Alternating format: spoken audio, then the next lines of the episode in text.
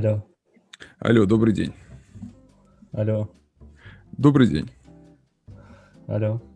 Это был наш новый джингл. И это as a user. Э, I подкаст. Наша адаптация Дуалипа Hello, помнишь там? Да, конечно. Я помню, я помню все треки Дуалипы. Всем привет, это юбилейный подкаст, и мы решили сделать что-то нестандартное, а именно дать возможность нашим ребятам, э, нашим слушателям подключиться к нам в эфир. Здравствуйте, вы в эфире. Привет, привет. Антоха, Кирилл. Здорово, Серега. Чё, как? Ничего, пришел вам задать вопрос. Задавай. Ой, чёрт, Рассказывай. уволился, да? Рас- рассказывайте, откуда вы взяли идею э, комьюнити BDS BA. О, Все, в принципе, через одно место у нас получилось, на самом деле. Ну что, идея курсов, ради, ну, комьюнити, да, сначала, сначала курсов, а потом уже комьюнити, потом мы начали мыслить шире. Началась с того, что нам надоело менторить то- точечно, потому что вопросы оказываются одни и те же, проблемы всегда одни и те же, и решили, что курсами можно закрыть больше потребностей да. у большего количества людей за один раз. Вот.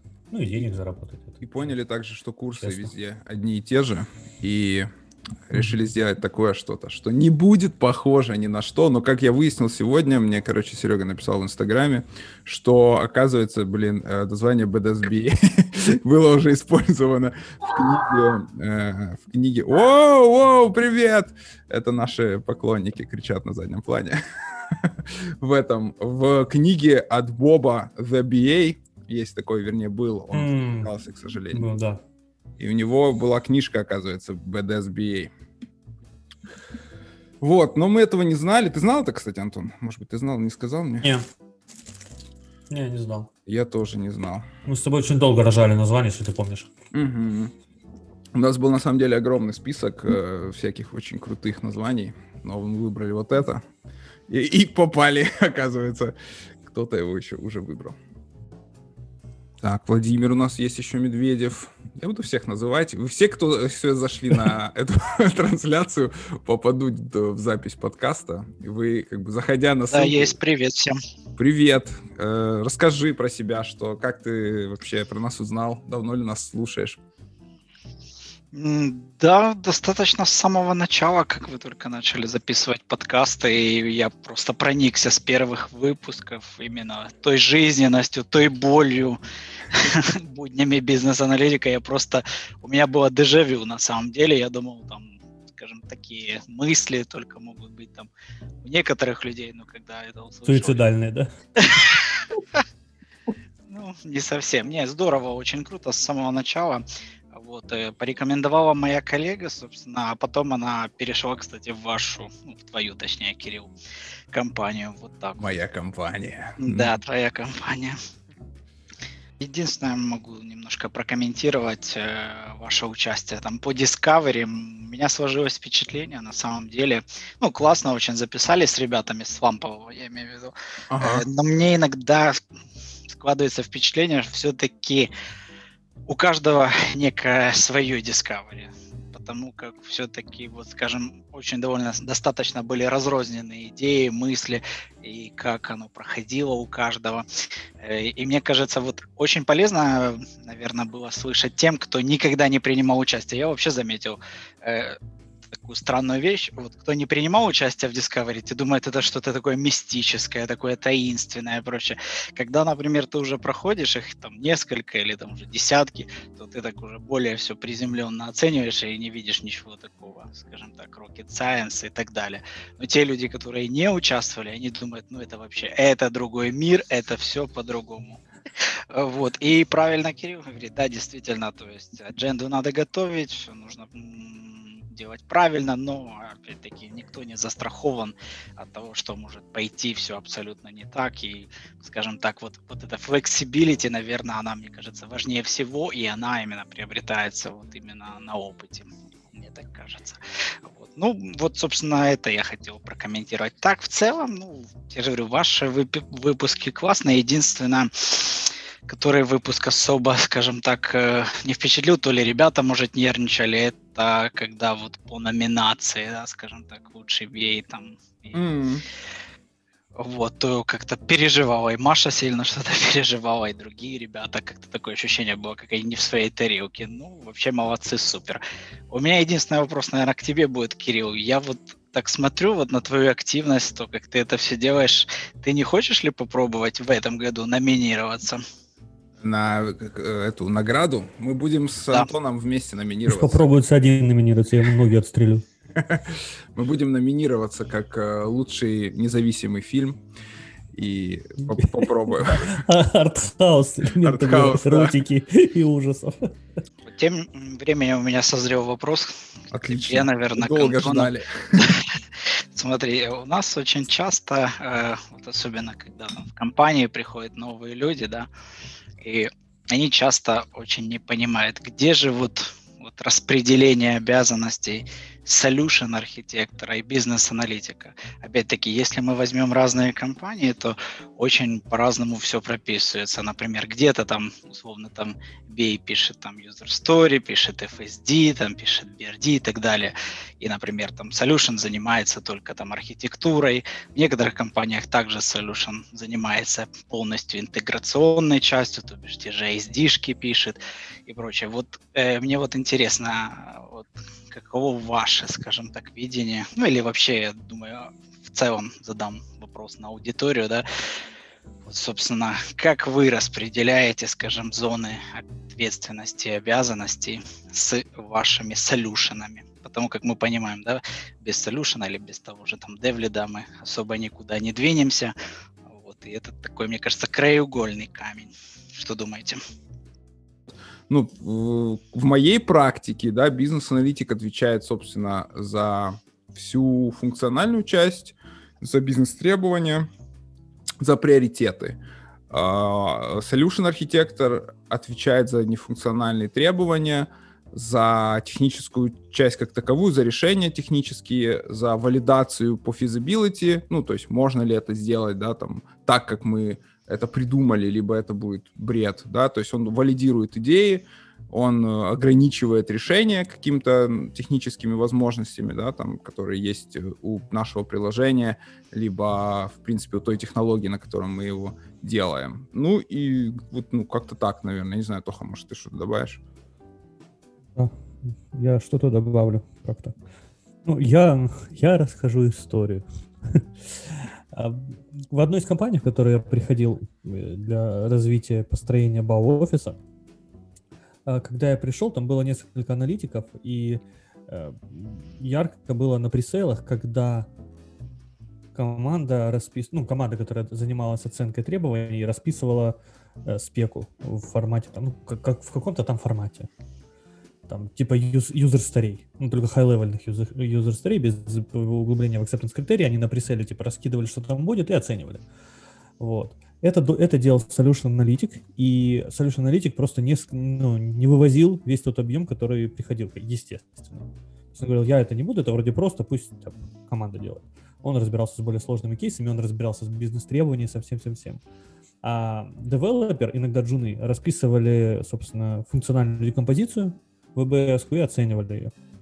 Что тоже было очень печально, потому что когда этот проект потом проходил в Discovery или там на Development, ну, и там уже подключался аналитик или solution архитектор тот же, то сами понимаете, насколько сильно отличалась оценка итоговая, изначальная оценка от итоговой оценки, потому что все было по-другому. Но появились аналитики, и ну не скажу, что все сразу стало замечательно, там, все стало сразу белым, чистым, пушистым. Не, э, постепенно эту задачу начали выполнять аналитики. Вот. И перебирали на себя эту часть, и Solution архитектор вздохнул с, просто с радостью, что наконец-то что-то забрали у него. Ну, я, это я к чему велся? А, к тому, что в разных компаниях все по-разному складывается исторически, и потом все, ну, и все меняется по мере, как по мере того, как появляются какие-то там э, сильные аналитики. То есть появляются сильные аналитики, они начинают на себя что-то чуть больше брать, и в компании начинают меняться стандарты постепенно. Причем э, они очень быстро меняются, там, где задолбались. Вот если solution архитектор задолбался, он с радостью отдаст вам все, типа, собирай, наконец-то кто-то пришел. Вот. Он не будет гоняться и говорить, нет, это мое, это моя зона ответственности. Чаще всего они такие, слава богу, адекватные появились люди, отдам им, пусть пишут спеку, а я буду, типа, только оценивать.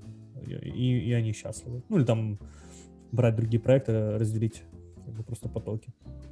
Вот. Ну, мне как раз кажется, что вопросы, понимаешь, возникают не то, когда ты там пришел и говоришь, ой, я у тебя это заберу, конечно же, там тот же solution с облегчением. Как раз вот в целом проблемы могут возникать, когда вот есть моменты, которые вот спорные, вот, например, да, там Кирилл сказал, что нефункциональные требования, там у него, по сути, там solution написывает. А, например, же есть, да, там компании или проекты, да, где, например, solution говорит, так а в чем проблема, почему VA не может это описать? Не вижу вообще никаких проблем, правильно?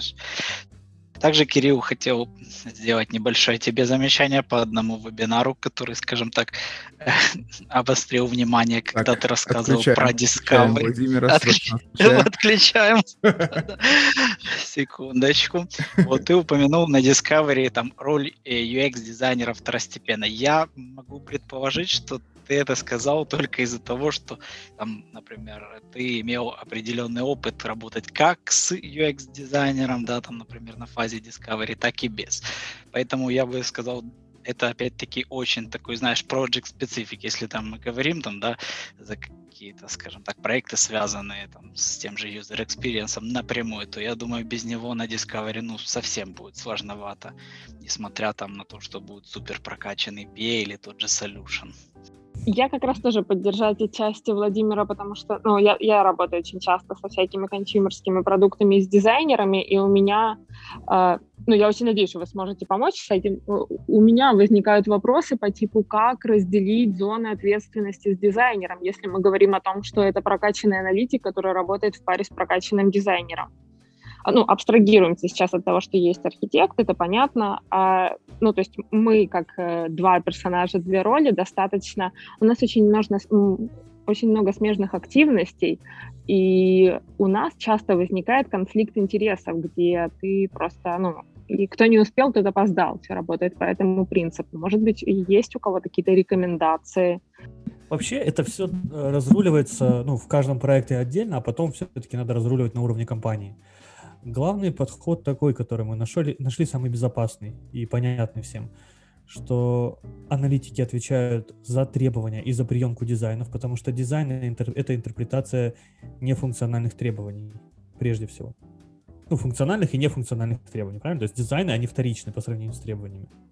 Понятно, что заказчики у нас все визуалы такие, я вижу так, и что-то потом на следующий день пришел, говорит, нет, я все по-другому. Это ошибка, это большая проблема для проекта, это огромные риски, это надо объяснять и PM, и дизайнерам, и командам, что если мы идем таким путем, то я пошла в другую компанию, потому что вы будете постоянно менять требования, вы нифига не будете успевать, будете постоянно все переделывать, а я вообще не буду успевать за дизайнером, потому что он нарисовал дизайн с пятью полями, на следующий день заказчик говорит, слушай, я тут, а поправь, пожалуйста, одну кнопку, говорит ему заказчик дизайнеру, а потом говорит, а, да, я еще придумал здесь вот еще шесть полей добавить, вот таких. И дизайнер вместо того, чтобы сказать, воу-воу, подожди, шесть полей, что за поля, какая логика, давай ты, короче, поговоришь по поводу этих полей с аналитиком, а мы пока пойдем с тобой на другие дизайны, посмотрим, раз требования поменялись требования поменялись, товарищ. Все, я не буду это рисовать. Вот.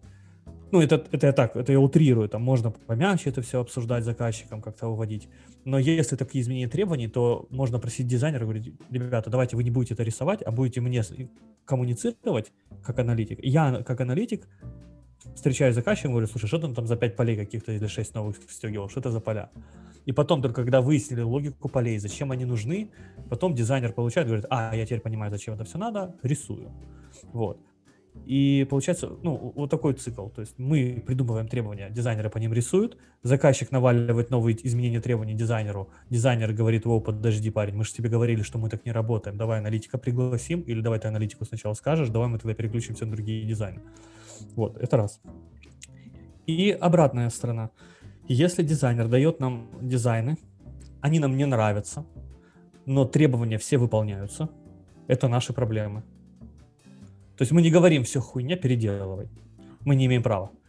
Вот был такой случай, там, конечно, не помог дизайн лид, ну какая разница, расскажу. В, одном, в одной компании была такая ситуация, что э, дизайнер нарисовал дизайны слишком яркие, а р- э, люди будут работать, это по сути enterprise для них, и они будут там работать 8 часов в день. Им будет бить по глазам, там, ну, яркие цвета. Вот. И аналитик говорит дизайнеру, тут плохо, тут ярко, тут нельзя так. Дизайнер говорит, я сам все знаю. Дизайн лид, ну, дизайн лид в каком-то таком пофигистическом настроении говорит, да не, нормально все. И зак... Но заказчик на следующей встрече сказал, не, ребята, это слишком ярко, ну, у людей глаза вытекают, вскипят и повытекают. Ну все, меняем. Вот, то есть надо договориться просто то, что аналитик отвечает за требования и потом за приемку этих дизайнов с точки зрения требований. Если аналитик четко прописал нефункциональные требования, то, ну, например, юзабилити, да, то мы можем принимать с точки зрения юзабилити этих требований до того, как показываем заказчику. Потому что если мы показываем заказчику, и аналитик не в курсе, что дизайнер показывает заказчику, это всегда change request ы по отношению к требованиям, и это всегда изменения. И все заканчивается тем, что аналитик включает на груминге дизайны, такие смотрят на них, а там, бляха, не то, что он вчера туда запихивал там новый дизайн в фигме или там еще где-то. И он смотрит на это такой, так, команда смотрит на это такая, что-то аналитик ни хрена не знает. Нахрена нам такой аналитик вообще? Пошел вон. Мы это не будем оценивать, потому что аналитик не может нам ничего объяснить. И в итоге дискредитируется аналитик, команда тупит, команда ничего не может сделать, PM нервничает на аналитика. А если дизайнера нет на митинге, он такой весь белый пушистый с ангельскими крылышками. Вот. Хотя на самом деле он есть причина проблемы. Вот. Поэтому просто надо, э, ну как просто, надо договориться с PM и, возможно, на уровне компании потом проговорить это все. Э, у нас так было, что мы сначала решили эту проблему в одном проекте, потом пошли, сказали, с дизайн, все дизайнеров собрали, сначала с дизайн-лидом обсудили этот подход, говорит, да без проблем, нам, нам проще будет. А потом собрали всех дизайнеров, все это рассказали, и дизайн-лид э, как бы поставил свою точку, говорит, да, так и будет, ребята, давайте сделаем так, потому что ну, доели вот у нас там чинжи. Ну и все знают. То есть в целом все согласны, только некоторые особо упертые, у которых большое эго, и они привыкли так, и им, им кажется, что кто-то забирает у них работу или их важность. Ну, есть такие. Вот, они, они возмущаются, типа, что, я ж привык так делать. Хотел бы у Кати да. спросить, вот она проблему-то не рассказала на самом деле. Говорит, вот э, что, как быть, чтобы там не было, кто не успел, тут опоздал. А я не понял, в чем была проблема. это, это то, что Антон рассказывал, либо у вас какая-то другая проблема? Ну, это как раз хотела сейчас доуточнить. У нас э, другая немного другая проблема. Это прикольно работает, наверное, где-то в больших компаниях или ну, не в дизайн-агентствах. Дизайн-агентство — это, ну, скажем так, компания, в которой дизайн — это основная или одна из основных экспертиз. То есть в чем наш прикол? У нас на все встречи с клиентами всегда ходит и дизайнер и бизнес-аналитик, и дизайнер. То есть вы всегда одновременно э, на встречах вы получаете ну, одинаковое количество информации, и у вас у обоих есть возможность, ну, разве что договориться на митинге, кто занимается там, э, кто фасилитирует. Почему это кто, плохо? Ну, почему это плохо? Да, почему это плохо? Вот. Наоборот, круто. Это это круто, но ну, что, э, с чем я столкнулась, с тем, что когда это м, разного уровня специалиста, то есть кто-то сильнее, кто-то слабее, тогда очень прикольно получается ну, э, делить обязанности. Когда это два прокачанных, э, ну, э, два, две прокачанных роли, два прокачанных человека, то они оба привыкли, знаешь, закрывать все сами. User research сами, маркет, ну, discovery это самая вот такая ну, для меня стала э, самая самый уязвимый этап, наверное, потому что там, ты привык сам закрывать очень много процессов, приходит кто-то, кто тоже их готов закрывать, и, и уже ну, как-то сложно становится делиться, что ли. Я не очень понимаю, где уже... проходит вот эта граница. А приведи пример. А, при... Когда приведи пример. Мудрый человек уступит. Подожди, Кирилл. Мудрый человек уступит упертому. Не, я хотел бы просто понять, ну, то есть э, э, я все еще не понимаю, как бы, вот что происходит. То есть э, можешь привести пример, в чем тут беда? Беда в том, что кто-то кто-то просто первый, ну, скажем так, с чем я сталкивалась. Вот у меня был какой-то период здесь, когда я вдруг поймала себя на мысли, что мне кажется, что я только задаю какие-то неудобные вопросы, и проверяю дизайн, например, ну, каких-то edge case ов, и, ну, то есть делаю design review и задаю вопросы. То есть вот она вся моя ценность. Потому что на митингах, когда мы занимаемся или ситуацией, слушаем новые requirement ы, э, собственно, дизайнеры точно так же, э, ну, скажем так, могут задавать вопросы и могут перебить, встрять или просто банально вместе с тобой, с тобой задавать абсолютно адекватные, нормальные вопросы, и вы в паре митинг вытянете. И ты уже такой, ну окей, мы сделали это вдвоем. Хотя ты привык делать это сам. А, там потом и, и приходит активность какая-нибудь user research, и, и эту активность вы делите, ну там, в лучшем случае тупо 50 на 50. Хотя ты тоже привык сам прописывать скрипты, то есть тебе удобнее прописать его, прийти синхронуться с командой ок, не ок, что скажете там с клиентом. Прописывать весь процесс, проводить интервью тебе тоже комфортнее. Потом у тебя забрали market research, потому что там, я не знаю, кому-то надо закрыть матрицу или еще что-то. И ты такой, типа, ну, чувствуешь себя каким-то, знаешь, слегка ненужным. Ну, я, наверное, ну, как-то утрирую немного, но в какой-то момент э, с очень сильным вот таким вот, э, скажем так, продуктовым дизайнером я не очень понимаю свою какую-то уникальность, свою value и ну, где-то теряюсь. То есть ты именно без, ну, беспокоишься о своей позиции, по сути. Ну да, тут, мне то кажется, не, не понимаешь, кто ты проблема, а это проблема, да, да. Катя, у тебя, что ты просто, тебе хочется делать все самостоятельно, э, а если... Угу. Дока- доказывая, да, кто Это за тебя, да, то ты себя чувствуешь неполноценным бизнес-аналитиком. Просто я Или бы рекомендовал... переживаешь о своей роли. Да, да, mm-hmm. я бы рекомендовал смотреть э, с точки зрения э, ну, э, результатов вашей работы для клиента. То есть, если э, там дизайнер задает хорошие, правильные вопросы, почему это плохо? Если дизайнер сделал хороший user research, почему это плохо? Это же помогает клиенту, да? То есть надо смотреть на то, что вы делаете для клиента, а не то на не свой там личный вклад в это дело. И ну, нужно работать командно. Мне, у меня ровно mm-hmm. такая же ситуация, да, у меня вот последний год проект, э, я на митингах на всех тоже с дизайнером, причем дизайнер еще и со стороны клиента. И как бы, ну, когда он задает правильные вопросы, я радуюсь, что он задает правильные вопросы. Иногда я об этом мог не подумать, да, а он вот э, спросил. Я радуюсь, я не чувствую себя уязвленным при этом. И, ну, и тут не из-за чего чувствовать себя уязвленным. Вы, чувств... вы работаете одной командой, и воспринимаете это как командную работу. Если у вас возникают какие-то прям проблемы ну, то есть, например, вы не поделили обязанности, ты делала какую-то там работу, и дизайнер делал, вы оба не знали об этом, и пришли такие два, вот, я хочу вам показать мой user research, а дизайнер, нет, нет, нет, посмотрите на мой user research. Тогда это проблема процесса, да, вы не договорились. Но если просто это, как бы, ну, тебе тоже хотелось бы этим заниматься, а это делает дизайнер, ну, то это, наверное, все-таки не проблема процесса, а просто ну, как бы твое какое-то, твои какие-то личные переживания. Правильно мы поняли, что у тебя именно проблема в том, что позиция аналитика в компании молодая, да? Да, абсолютно и, верно. И ты переживаешь, ну, да. что она, типа, все подумают, что она не нужна. Не то чтобы она не нужна, но мне кажется, что э, я, я вот сейчас поняла две проблемы. Первая это то, о чем говорила я, это у меня просто банальный гэп где-то в софт-скиллах в работе в команде. Как, как будто бы, ну, есть такое ощущение, что как будто бы я не умею делиться. А второе это то, что на фоне, вот у, у нас в компании, правда, это дизайн-агентство, то есть основная экспертиза это дизайн, mm. а вторая экспертиза бизнес-анализ. И есть все время какая-то такая минимальная ревность того, что нас наша экспертиза не основная, а хочется тоже быть важным.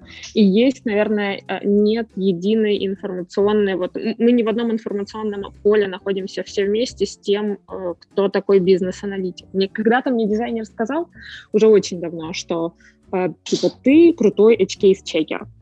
И вот эта фраза, ну, она, она на самом деле была сказана как там просто в дополнение, как комплимент и еще что-то. А мне она настолько вот, как давно засела в голову ужасно, что я как будто бы все время пытаюсь... Ну да. Скидываешься по ночам, там, ты чекер, чекер, чекер. И такая эта девушка вылазит из колодца с черными волосами. Боже, вы же будете вырезать хотя бы какую-то часть этого материала, правда? Вот это, это мы как раз оставим, это, это прекрасно. Просто потом можно будет проговаривать с целой компанией и рассказать, допустим, когда, когда стало понятно, чем ты уникальна, чем ты полезна в этой компании, провести небольшую презентацию на всю компанию. Типа, кто же такой BA? И так дружелюбно рассказать, типа, наши э, основные, кто такие BA вообще и чем BA занимаются конкретно в этой компании и чем, ну, чем они могут помочь. Поэтому, типа, ребята, Кто такой мы здесь BA? только для того, чтобы всем стало легче. Кто такой BA и кто такой H, H case checker? Да, да, Я, да. я думала в этом ключе про ту активность, которую мы делали первой на курсе по бизнес-анализу, который вы ведете. Я думала сделать такую схему и побрейнштормить э, ну, вот, проблемы, которые мы можем решить не бизнес-аналитиками, а именно с дизайнерами, чтобы команде Да. объяснить, кто Мгм. такие. Вот, то есть это как вариант. Да, Мгм. Ну да, я, например, кстати, всегда радуюсь, когда кто-то за меня какую-то работу сделал. Я не знаю, Да. что ты переживаешь вообще. У меня сейчас... Я тоже иногда... Это прикольно.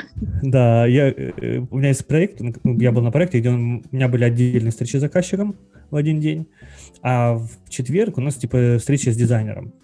Так вот, я на тех встречах, где дизайнер, я больше отдыхаю сижу. То есть я сижу как действительно как edge case checker. То есть у меня две задачи на, этом- на этой встрече.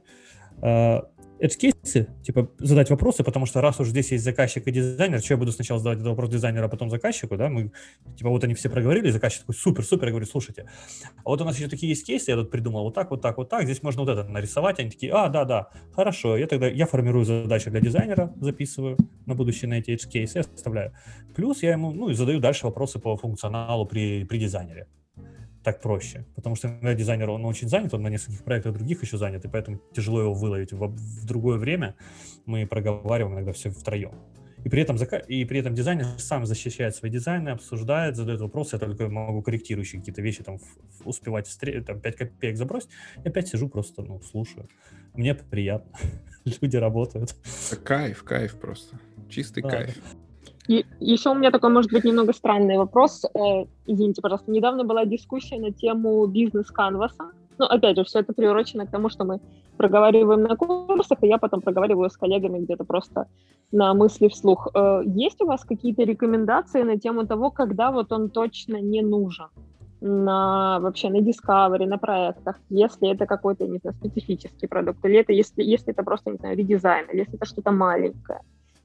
Да, бизнес-модел Canvas — это, по сути, э, способ разобраться в бизнес-модели э, нашего заказчика. Как мне кажется, это всегда бывает э, полезно и никогда не бывает э, ну, вот эти знания, такой, «О, боже, я теперь узнал бизнес-модель, как я буду дальше работать на этом проекте. Такого вряд ли может быть. Поэтому, ну, мне кажется, всегда это полезно. Э, Дело тут и в другом, то есть э, можно эту модель делать самостоятельно, да, то есть просто воспользовавшись теми, теми там основными вопросами, которые есть на этой э, конве, да, там для себя построить понимание и там частично его провалидировать заказчиком. Иногда, э, типа, хорошим кейсом является, когда мы вместе с заказчиком разрисовываем эту штуку, и вот это может быть, конечно, лишним иногда, да, это, это потому что это время заказчика можно потратить на какие-то более ценные э, дискуссии. Но в целом, в принципе, как бы не разбираться в бизнес-модели, мне кажется, это очень недальновидно.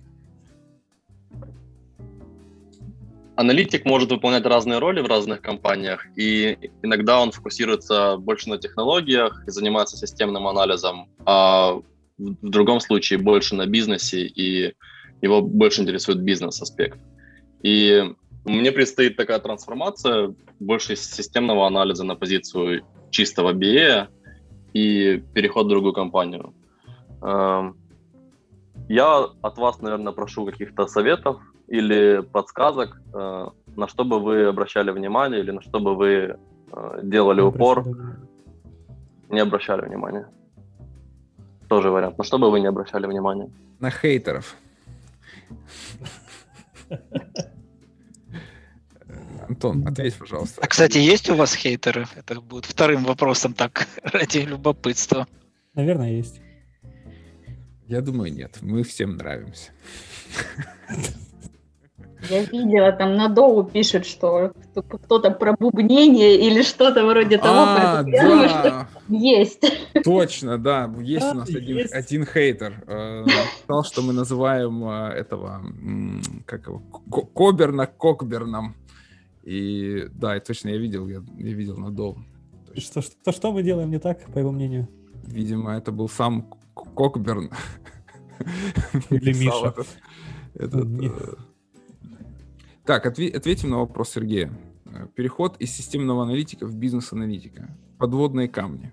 когда, когда начинаешь проект и сразу хочется смотреть на solution, разбираться там в технологиях, остановись и не делай этого. Сначала подумай о бизнесе, задай бизнес вопрос, те же канвасы, посмотри. Да, и, и- это можно, такие пользователи. можно сделать таким простым майнд-триком, так называемым. Представь, что нет никакого в целом, никакой системы, никакого IT вообще не существует.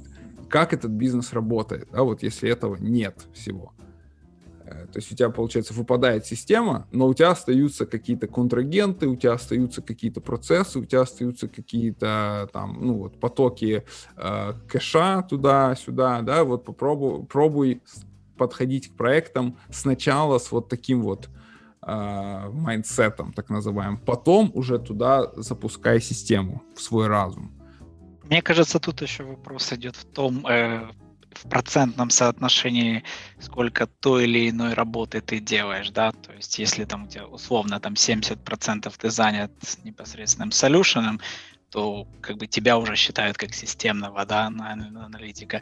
Если же мы говорим там за какие-то пресейлы, discovery, то тут, наверное, вот вырисовывается как раз роль непосредственно бизнес-аналитика и бизнес-консультанта, к примеру, да. То есть, но по большому счету это неразрывно, да, если мы посмотрим на нашего любимого Карла Виггерса, да, иерархию требований, то мы же понимаем, да, бизнес-требования и так далее вниз, да, спускаемся. Давайте я задам вопрос. Как э, начинающему или не очень аналитику одному на проекте оценить свой перформанс? То есть, что там, он хорошо делает э, свою работу или не очень? Прекрасный вопрос. Я, я человек, который как бы не могу отвечать на этот К- который вопрос. написал этот вопрос. Да, да, не, который может выхватить в случае неправильного ответа. Э, Хорошо, я возьму на себя риск. Э. Значит, этой э, как бы идеей, вопросом этим задаются многие годы, многие менеджеры. Как же оценить все-таки performance бизнес-аналитика, как его померить, как его предсказать и так далее.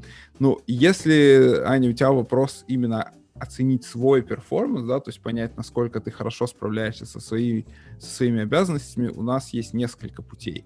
Первый путь это так называемый customer satisfaction, то есть если на тебя нет каких-то жалоб от клиента, как минимум, и если, ну, часто мы, э, наши менеджеры, да, проводят с клиентами такой типа survey, насколько вы э, удовлетворены нашей работой, да, поставьте нам там типа 5 звездочек на- где-нибудь. И э, там, ну, это по сути такой опросник, да, в котором есть также иногда вопросы, там, насколько вы довольны сервисом бизнес-анализа от нас. И если там клиент ставит пятерочку, там, ну, или какую-то высокую оценку, то, ну, это как минимум показатель, да, что клиент твоей работой доволен.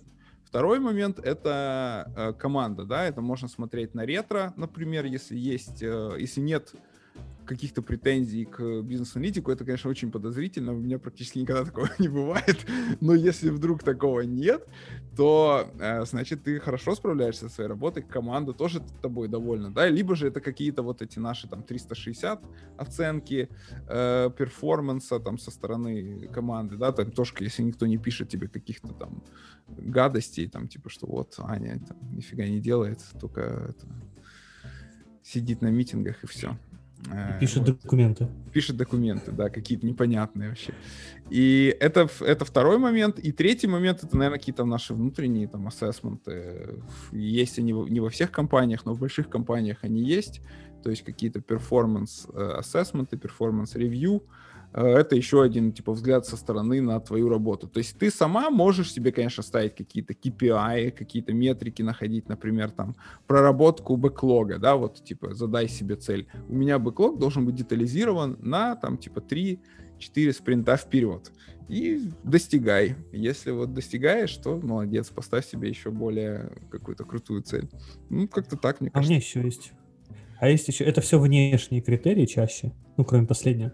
Есть еще тоже внутренний критерий, это насколько ты удовлетворен своей работой как аналитик. И, ну, и нас- как это оценить, это насколько ты чувствуешь, что ты не выдыхаешься. То есть, если ты чувствуешь, что ты выдыхаешься, что не хватает времени ни на что, кроме там работы, работы, работы, то это означает, что что-то делается не так. И тут надо что-то исправлять. Понятно, это очень субъективная оценка, но она помогает хотя бы внутренне примириться как это, внутренний знаменатель какой-то вывести. Вот. Спасибо. Ну, да, если такая ситуация, никто не жалуется, а вот э, я недовольна. Это хорошо. Ну, это, это, как, как биэлит, я тебе говорю, что это хорошо, значит, ты хочешь стремиться к лучшему, как муж? Я хочу есть. Я шучу. Нет, не шучу. Давай спросим Аню, чем ты недовольна, Аня? Да, чем? Вот, не знает. Значит, всем довольна. Не выдумывай, не накручивай себя. Я знаю, я знаю, мне неловко говорить. Ну ладно, хорошо. Я э, часто вот могу что-то там провтыкать, да, то есть я могу перепутать название полей и отправить этот документ на подписание ну, не я отправляю, да, этот документ потом отправится куда-то на расчет бюджета, а я в конце ревью смотрю, что я там вообще перепутала, короче, такая невнимательность. Что с этим делать? Потом выгребаю я, если это очень поздно что-то, да, вот такие какие-то простыки э, вышли наружу, то они, конечно, фиксятся командой, и да, это команда в том числе. Какие-то мелкие штуки, но которые в итоге становятся очень неприятными. На самом деле, вот у меня тоже есть такая проблема, и я для себя как бы раньше ввел какую-то такую систему контролов, да, то есть я, например, если я что-то делаю, я должен это проверить там, типа, несколько раз разными способами, да, сначала там, типа, перечитать, потом, типа, про провалидировать, насколько это все действительно адекватно, потом еще раз перечитать и потом еще раз перечитать. И даже если я, мне кажется, что там все хорошо, я все равно вот эти три раза должен это перечитать. Это я раньше так делал, сейчас я как-то на это подзабил и снова начинаю эти ошибки совершать. Ну, то есть можно так делать. У меня была одна вот вообще ошибка такая тупейшая просто не так давно, кстати, могу поделиться с аудиторией. Я, значит, э, рисовал диаграмму, э, ну, так, activity диаграмму, то есть там как работает э, логика расчетов в одном там, случае. И перепутал просто yes и no. Yes не на том нарисовал пути, а, ну и no, соответственно. Вот местами перепутал, и у меня получилось, что как бы то, что должно было быть yes, оно как бы отрабатывает на no, а то, что должно было быть no, отрабатывает на yes. Я потом очень сильно тоже расстроился, думаю, блин, вот как же так? Такая Спасибо тебе за эту историю. ошибка. И мне теперь стало легче, что я не одна такая. Да все ошибаются, господи. Кстати, Есть тут кто-то, кто вообще не совершает ошибок? Come on. Как там есть правило трех глаз, или как это называется, четырех. Если у вас есть Пяти, человек, который наверное. понимает о чем... Пяти глаз. Если у вас есть человек, который понимает в команде, который понимает, о чем речь, э, то он может про, ну, верифицировать то, что вы написали там по требованиям, по диаграммам это часто может QA сделать. Угу. Просто попросите его сказать, ревьюйте, пожалуйста, потому что я уже туплю, я просто уже не вижу ничего. Или техлит, которому это там девелопить, который понимает, о чем речь. Или PM, если это касается каких-то кусков бэклога или еще чего-то. Ну и также QA могут по бэклогу помочь, потому что если вы с ними что-то грумили, а они потом смотрят документы и не видят этого, они такие, подожди, там, там, Аня, а помнишь, мы с тобой обсуждали какой-то там, а где это? Ты такая, ой, нету еще есть такой момент, что э, иногда хочется сделать идеально, и ты там не можешь сделать идеально, из-за этого тупишь. Ну, там, паралич анализа, там, перфекционизм. Вот. И делаешь долго, и делаешь с ошибками. То в какой-то момент ты просто учишься жить по agile. ну, типа, тебе сказали сделать, э, ну, у тебя задача там по Discovery, по диаграмму нарисовать, или что-то еще, или какую-то VBS-ку раскидать. Вы ее раскидали, сидите, смотрите, блин, какая она низкокачественная, я же могу лучше то вот этот момент надо себе просто прикусить язык и сказать, да подожди ты, ну, у тебя, типа, у тебя было на все про все, на выяснение требований там 15 минут, и ты сейчас на одних ассампшенах все нарисовал. Что лучше? Ты сейчас можешь дальше там убить еще три дня на Google, на исследование конкурентов, потому что от тебя сейчас это никто не просит, потому что еще пресейл. У тебя не, ну, нет задачи сделать идеально.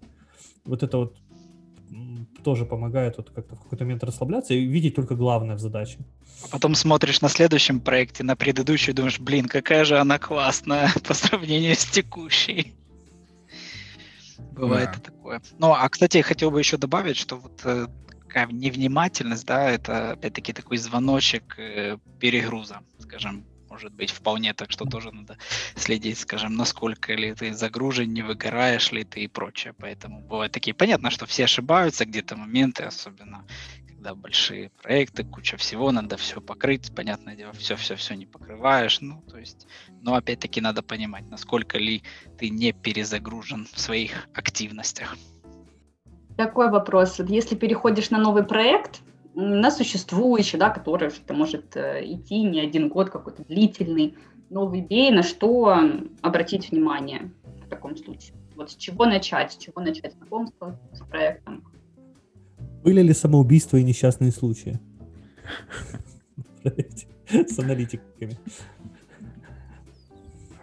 Ну, с чего начать? Э, я бы начинал со стейкхолдер анализа, то есть, типа, что за стейкхолдеры у нас есть, с кем работать придется, что за проект, какие, какая методология, какой контракт, э, что вообще за домен, какие-то основные вот эти все вещи выучить, потом там уже браться за какую-то документацию, связанную с э, там, функционалом, либо какими-то еще полезными штуками. Бизнес-требования изучить, понять, к чему мы вообще идем, и есть ли они где-то сформулированы, какие там э, success критерии, да, у, у проекта. Э, Communication management план посмотреть. Ну да, да, да. Если он есть. Это, это я по нагоре о больном рассказываю, что я пришел в проект, этого документации такой никакой не было, просто не было и потом ты ее там, через ты ее собираешь, оказывается там постфактум, что ты должен был кому-то что-то отправлять, ты узнаешь уже, когда до тебя докатывается эскалация. Вот если этой документации нет, то надо сказать, ребята, требования это, конечно, хорошо, я все выясню. Давайте сначала разберемся вообще, у кого требования собирать, кому что писать, кому коммуницировать. Mm-hmm. Ну да, это что. Это прежде всего, потому что если где-то требования зафейлились, ну максимум команда побухтит, правильно? Что-то там, значит, там какой-то рефакторинг придумает, какую-то херню.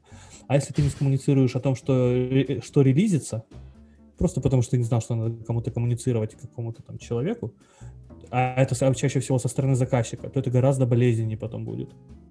Еще такой тоже, наверное, немного странный. Э, я вот недавно поняла, что уже как бы, ну, по-хорошему приходит момент, когда можно становиться ментором. Где-то в каких-то вопросах я чувствую в этом силы.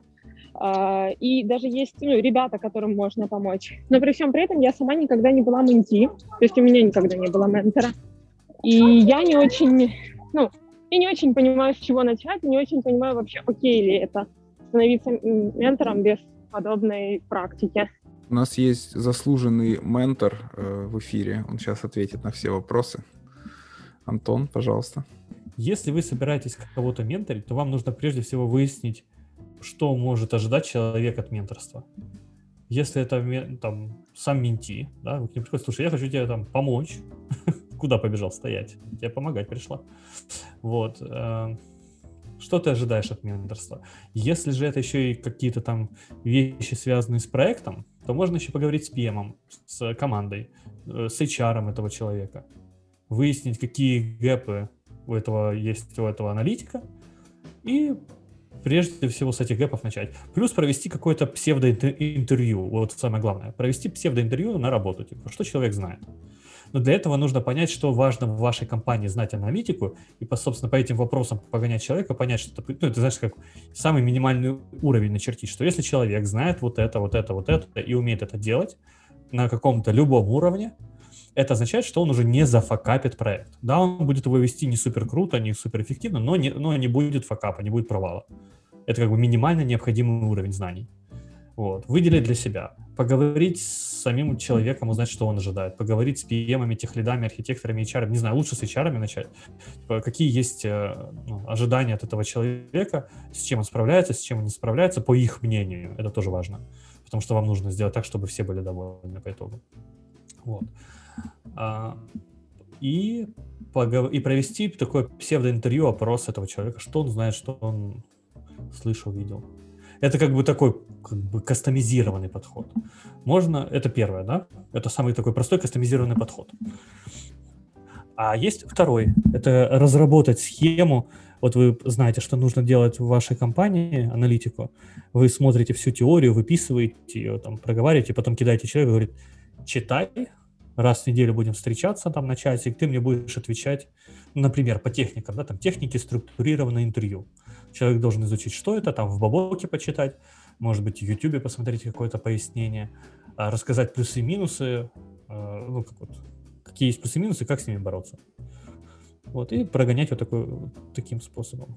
Первый подход и второй не исключают друг друга, но первый, он а, потребует больше усилий в начале, потому что вы должны исследовать, что человек знает и не знает.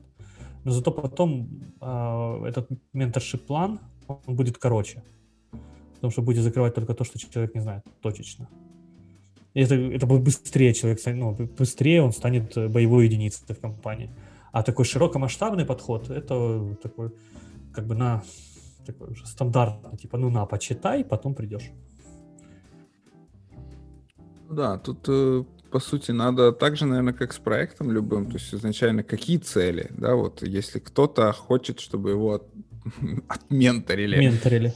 да, то какие цели этого менторшипа, для чего? Вот только это? хотел это добавить реально. Ну да, какие ну, цели есть ожидания, да. Какие цели ожидания, то есть зачем? Цели Я могу ожидания. привести пример, как вот у нас, да, в компании, например, приходит новый бизнес-аналитик, да, не, независимо, там, есть опыт, классный, там, он еще, то есть у него есть, да, онбординг-программа, именно онбординг непосредственно в компанию, то есть э, под нашу, скажем, такую специфику. После этого, да, когда он уже на проект определяется, там он уже онбордится на проект. Но, тем не менее, да, скажем так, а что представляет собой онбординг-программа? Это те вот ожидания, что мы ожидаем от человека, что он должен уметь делать, скажем, для эффективного, скажем так, ведения своей работы. Да, иногда, если этот человек уже работает в проекте, то надо выяснить, э, какие есть замечания у проекта к нему. Это тоже очень важно. Ну, потому что вы сделаете довольным PM, и он все отстанет от вас. Ну вот, и цели могут быть совершенно разные, да, то есть, например, кто-то хочет, я просто хочу стать лучше как специалист, да, кто-то говорит, я хочу промоутнуться, вот мне принципиально нужно промоутнуться, чтобы мне повысили зарплату, к примеру. И вы понимаете, что это, ну, разные вещи на самом деле, да, промоушен — это закрытие каких-то конкретных критериев, там в каждой они определены в компании, да, тут понятно, с чем работать. Или там, например, я хочу сдать сертификацию, да, то окей, какую сертификацию, там, понимаем, как к ней готовиться. То есть, ну, от цели пляшем. Цель, она всему голова. А потом мы понимаем, какие ресурсы необходимо выделять, будь то там привлечение именно там, например, там каких-то сеньорных да, аналитиков, чтобы они могли пошарить знания, или же достаточно просто пройти какие-то там курсы, тренинги и так далее, и так далее. Совершенно верно. Сори, так получается, что я как, как часть экспертной группы сегодня стал. Да-да, мы напишем, что у нас подкаст фичерин Владимир. По поводу звоночков, да, про выгорание, э, может быть, вы раскроете тему по поводу специфики выгорания у бизнес-аналитиков и что у аналитиков за звоночки звонят конкретные. У нас в эфире есть специалист по этому вопросу, Антон. По выгоранию, да. Он расскажет. Звоночки, когда вы уже выгорели. Проблемы со здоровьем. Гарри. Запах гари, да, стулды уже прожженный. Вот. э, Нервные, ну, нервы не к черту, психи постоянно, а, злость. Вы просыпаетесь и понимаете, главный звоночек, который может даже еще до выгорания, но уже он свидетельствует о том, что оно уже началось, это когда вы просыпаетесь и думаете, я не хочу, ну как, уже не то, что не идти, да, на работу, а я не хочу доставать ноутбук из-под кровати и подключаться на митинги по проекту. Вот это означает, что уже началось. Вы становитесь очень неприятным человеком. Токсичным я бы добавил. Да, токсичным, причем на ровном месте вы думаете, «Боже, это я? Типа, это я такое делаю? Что за чер- чушь вообще? Ну, самому это иногда тяжело заметить, а вот ваши там друзья, знакомые могут прийти к вам и сказать, слушай, что ты говном стал каким-то? Это как бы а- одни стороны выгорания. Какие еще звоночки? То, что вы говорили, не успеваешь, э, много ошибаешься, работаешь по 8, ну, допоздна. То есть работа, когда ты работаешь, и ты чувствуешь, что все, ты еще все не успел, и это не то, что там неделя там, сверхважного Discovery, да, к вам зашел классный проект, и ты прям, блин, у тебя не, не будет выгорания, если такой, блин, кайф. Там две недели работаешь по 12 часов. Да, потом ты, конечно, устанешь чисто физически, у тебя перенапряжение будет. Но ты не выгоришь психологически, ты быстро восстановишься, такой супер классный проект, за тебя тащили, все, побежали. А если вы так работаете из месяца в месяц, у вас проект не меняется, он один и тот же, то вы выгорите. Вы просто сразу не почувствуете. Ну, зависит от ваших там, специфики, но вы точно будете офигевать через там три месяца, уже не будете не любить ни проект, ничего. Вот, то есть вы не будете там чувствовать удовольствие от жизни, наслаждаться жизнью. Я бы еще добавил один из таких очень ярких факторов, которые я наблюдал вообще у коллег, у, ну вообще не только бизнес-аналитиков, а вообще в принципе э, ребят, кто в IT работает, это прокрастинация, да, то есть избегание работы. Это вот вообще просто вот тоже яркий очень признак. То есть работа, вот как сказал Антон, неинтересна, и из-за того, что, скорее всего, она неинтересна, ты всячески избегаешь, там, приходишь на статус, там, кол, да, тебе говорят, ну, там, что ты описал, там, такой, да нет, нет, нет, не описал, еще, еще недельку, надо, надо, надо, надо. За неделю, понятное дело, ничего не меняется, начинается эскалация и так далее, то есть тоже является признан. Но наиболее умелые люди, они могут это раздуть так, что не хватает ресурсов и прочее, ну, то есть тут уже есть такие, скажем О. так, хит, хитрости на самом деле.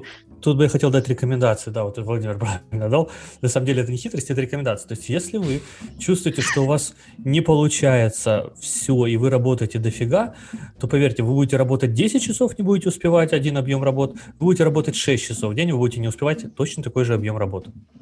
Работаете ну, 6. Да, только от вас зависит, сколько вы работаете, насколько вы не успеваете. То есть, э, на самом деле, можно э, просто пересмотреть, потому что свой подход к труду и графику, и э, просто работать меньше и экономить силы для важных рывков. Потому что когда вы работаете постоянно на пределе, рывок невозможен. Саморазвитие невозможно. Если вы работаете по 10 часов, у вас нету ни времени ни на курсы, ни на книги, ни на семинары, ни на что. Вот. Но выгорание чаще всего начинается с того, что у вас постоянно большая нагрузка, вы кучу всего делаете. Вот. Мы это перешли уже советы старцев. Да, к, к рецептам. Я думаю, что это пред, мы предвосхитили вопрос Сергея. Наверняка ему было бы интересно узнать какие-то тоже рекомендации на этот счет. Но у меня, к сожалению, у меня вот так не получается, как Антон рекомендует. Я, если чувствую вот это выгорание, а я его, ну, я бы не назвал это выгорание, это скорее просто вот мне становится скучно мне становится безумно скучно на проекте, да, либо там в каком-то вот э, занятии, которым я занимаюсь, и у меня только одна, как бы тут один рецепт, который работает, это надо менять что-то. Я там меняю проект, как правило, либо там занятие не работает. Ну да, это не, одно другое не исключает. Да. Поменять занятия, расширить свои занятия, сказать, ну вот как в том же в компаниях можно сказать, ребята, так, я задолбался там типа в проекте, я хочу пойти на пресейлы и discovery. Да. Или я хочу кого-то менторшип включить и выйти постепенно из проекта. Вот. Главное своевременно прийти к руководству и сказать, что вы ожидаете, что, что вы хотите. Да, хороший менеджер всегда понимает, что если человек вот там выгорает, да, либо он там типа уже на пределе, то пользы не будет от того, что мы его будем держать и выжимать из него все силы в, все равно в проекте, типа любыми силами удерживать его. То есть он уже не будет давать тот результат, который нужен. Поэтому, опять же, хороший менеджер вам пойдет навстречу, просто нужно будет договориться, как это сделать и сделать это. Ну и work-life balance никто, конечно же, не отменял. То есть мы понимаем, что все-таки там спорт, дополнительные активности и вообще, как говорил один классик, да, отдых это смена деятельности. То есть если даже и нравится чем-то заниматься, то не зацикливаться только на своих каких-то прямых профессиональных обязанностях. Я хотел у вас спросить более такой, ну, скажем, такой стратегический вопрос вам задать двоим, Кирилл и Антон. Вот дальше с курсом, что вы планируете? Каковы ваши вообще стратегические цели? То есть вот тактические мы вот видим, да, сейчас то, что вы вот описали, расписали. Вот, а вообще какова вот цель, да, вот опять-таки подходя как проектным подходом, да, скажем так. Так, ну у нас есть эксперт по этому вопросу э, по развитию курсов. Тонирующий куча идей. Он сейчас вам ответит. По 500 идей. Мы планируем сейчас развивать наши курсы. Мы сейчас тут собираем, проводя первый курс, мы собираем фидбэки, мы меняем наши планы по курсу, мы его удлиняем, потому что э, начинаем больше прорабатывать эти артефакты, потому что, ну, не даст соврать, мы сначала придумали все, типа, такие проэстимировали для себя, типа, ну, здесь, да, вот тут справиться за полчаса, а здесь за час, короче, погнали. А потом оказывается, что, ну, тут надо больше усилий потратить команды, потому что, может, мы, если мы, мы почему-то, знаете, сделали классическую ошибку, типа, э, когда дел, эстимирует проект, эстимирует архитектор, он может поначалу эстимировать по своим эфортам, а не по команде, которая будет это делать. И мы так вот немножко ошиблись с эстимейтами. Мы сейчас меняемся, меняем эти э, продолжительность и задумываемся о том, что, возможно, надо менять ну, как вот курс мы этот проведем с, с углубленным изучением всего, что, что мы в этом курсе хотели дать ком, э, нашим аналитикам, слушателям, студентам. Но, возможно, придется менять концепт, потому что э, есть смысл делать эти курсы. Например, вот сейчас Кирилл говорит, может, не будем это говорить, раскатя будет? Нет, будем. Начинается. Да, на самом деле мы подумали о том, чтобы разбить наш курс, который мы уже придумали, на воркшопы, и э, их легче планировать. Те же там Discovery Workshop, да, то, что мы сейчас вот проходим на курсах, ну, как Discovery кусок, делать воркшопом на там два дня по 6 или 8 часов. И, и а, а, его легче запланировать всем, во-первых, потому что это будет быстрее, чем курс на там 10 недель, да, 10 понед... там 6 понедельник, 6 воскресений, 7 воскресений, 8. Да, а так да, это да. типа суббота-воскресенье, закрыта тема полностью про Discovery Workshop, переходим там к бизнес-требованиям. Может, какие-то маленькие воркшопы будут там по 2 часа, 2 дня по 2 часа, это вот 4 часа. То есть переходить на более фрагментированно, во-первых, они станут дешевле, не намного. Я хочу, хочу поехать на Мавританию, найти того человека, который стоп. Не, но, и, но при этом станет эффективнее, потому что короткий эфорт, получили результат, разошлись, и человек хочет купить, допустим, Discovery и бизнес-требования через там несколько месяцев. Он не должен покупать весь курс, на, там, на три месяца длиной, а у него там отпуск, а как же теперь с отпуском быть, а вот тут может быть командировка. Ну, короче, вот мы думаем вот об этом. А, ну и в перспективе надеемся с помощью сарафанного радио или чего-то еще перейти к консалтингу компаний по вопросам, связанным с бизнес-анализ офисом или бизнес-анализ активностями. А какие нематериальные бенефиты вы вот э, планируете а. получать? А это вот очень, кстати, в тему предыдущей дискуссии нашей э, по выгоранию, да, и смены фокуса. Вот это, ну, как мне кажется, для нас это в том числе просто интересное занятие, да, которому мы посвящаем время, которое нас, э, как это называется, драйвит, да, там, я не знаю, как правильное слово, которое нам нравится, да, от которого мы чувствуем э, такой вот э, кураж, да, то есть это в целом вот во многом, э, на самом Хобби, деле... по сути да, да, что-то типа хобби. И вот это как раз те самые, во-первых, нематериальные ценности, во-вторых, общение, на самом деле, очень интересно. Вот то, что мы сейчас заметили в нашей первой группе, что это общение, оно полезно не только нашим студентам, как мы надеемся, оно им полезно, но и нам самим, потому что мы видим много таких интересных э, мыслей, интересных Воп- мнений. Вопросов, заставляют задуматься. Потому что если ты, допустим, какую-то технику применял, ну, доп- к примеру, да, мы применяли какую-то технику, ты применяешь в своей работе, там я применял раз, два, три, четыре, пять, ты ее научился применять. А тут приходит человек и задает такой нестандартный вопрос, который тебя ставит в тупик, и ты начинаешь переосмысливать эту технику и думаешь, а правильно ли я применял. И, ну, открываются новые какие-то там горизонты вот, вселенные, параллельной реальности. Ну и плюс э, всегда приятно как это, знаете, самолюбие, когда люди чего-то там достигают. Вот прошли наши курсы, и это им полезно, и они там растут. Всегда приятно э, развивать комьюнити, чувствовать, что ты что-то сделал полезное. Смотреть на своих воспитанников, да? Вот Кирилл не интересную мысль сказал, да, насчет ваших планов, да, там, скажем, строить БАУ там, в различных компаниях. А чем это будет отличаться от того, что дедушка Вигер, скажем так, делал?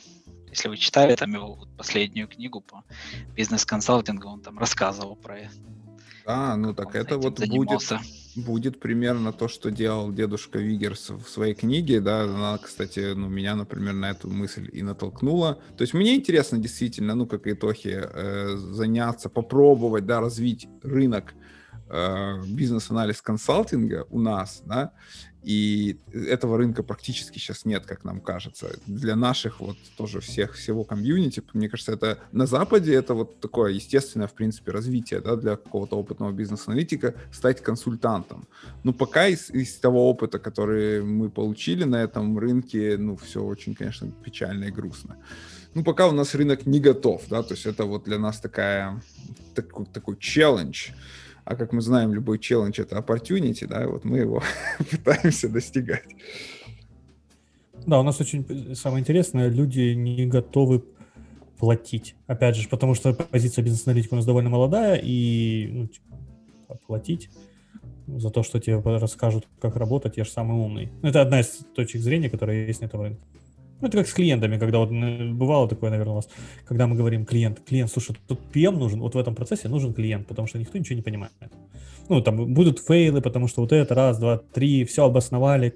Клиент такой, да-да-да, угу. Потом через месяц клиент пишет, ну, мы решили своими силами использовать, мы решили своего PM нанять, там, или, он, или у нас есть человек, которому решили дать часть вот, полномочий, и назначить его по совместительству еще и сюда PM. Либо PM — это я, говорит клиент. Типа, да, да, да, да. Нам ничего не остается, просто сидеть такие, как, знаете, так, ну хорошо, как, знаешь, на берегу реки вот это старенький, mm-hmm. так сказать, пока тело врага не проплывет мимо. И через там 8-9 месяцев, если проект продолжается, там полгода, ну, обычно полгода занимает созревание у людей, понимание, что ни хера не получилось. Они такие приходят, да, что-то не то, давайте, давайте обсуждать. То есть насильно не продашь, как бы ты даже не объяснил, и человек тебе кивает, согласен с тобой, все равно он не готов делиться деньгами, он думает, что он сам все справится, он самый умный. Ну, лучше всего тут работает вот именно, как не парадоксально, это сарафанное радио, да. Пускай кому-то сделать задешево, да, провести, скажем, некое консалтенси, но если он там всем начнет трубить и рассказывать, то там уже э, сами компании будут бегать, да, за такими сервисами, собственно. Все будет хорошо. О, прекрасно. Ну, может быть, на этой оптимистичной ноте будем потихоньку сворачиваться, потому что я вижу, что время нашего эфира неумолимо, э, значит, неумолимо само по себе и подходит к концу. Поэтому ну, всем спасибо, кто к нам сегодня присоединился. Особенно, конечно, Владимиру, который был третьим ведущим сегодня. Э, также Сергею, Ане, Кате, все, кто активно задавали вопросы. Э, и те, кто просто... Нашей толпе фанатов, эти шесть человек. Да, ну, все, равно очень классно, что мы так посидели, пообщались. Спасибо вам, ребята. Да, спасибо. Ждем новый сезон. Вы красавчики. Правда, спасибо большое. Спасибо большое. Да, все, всем пока.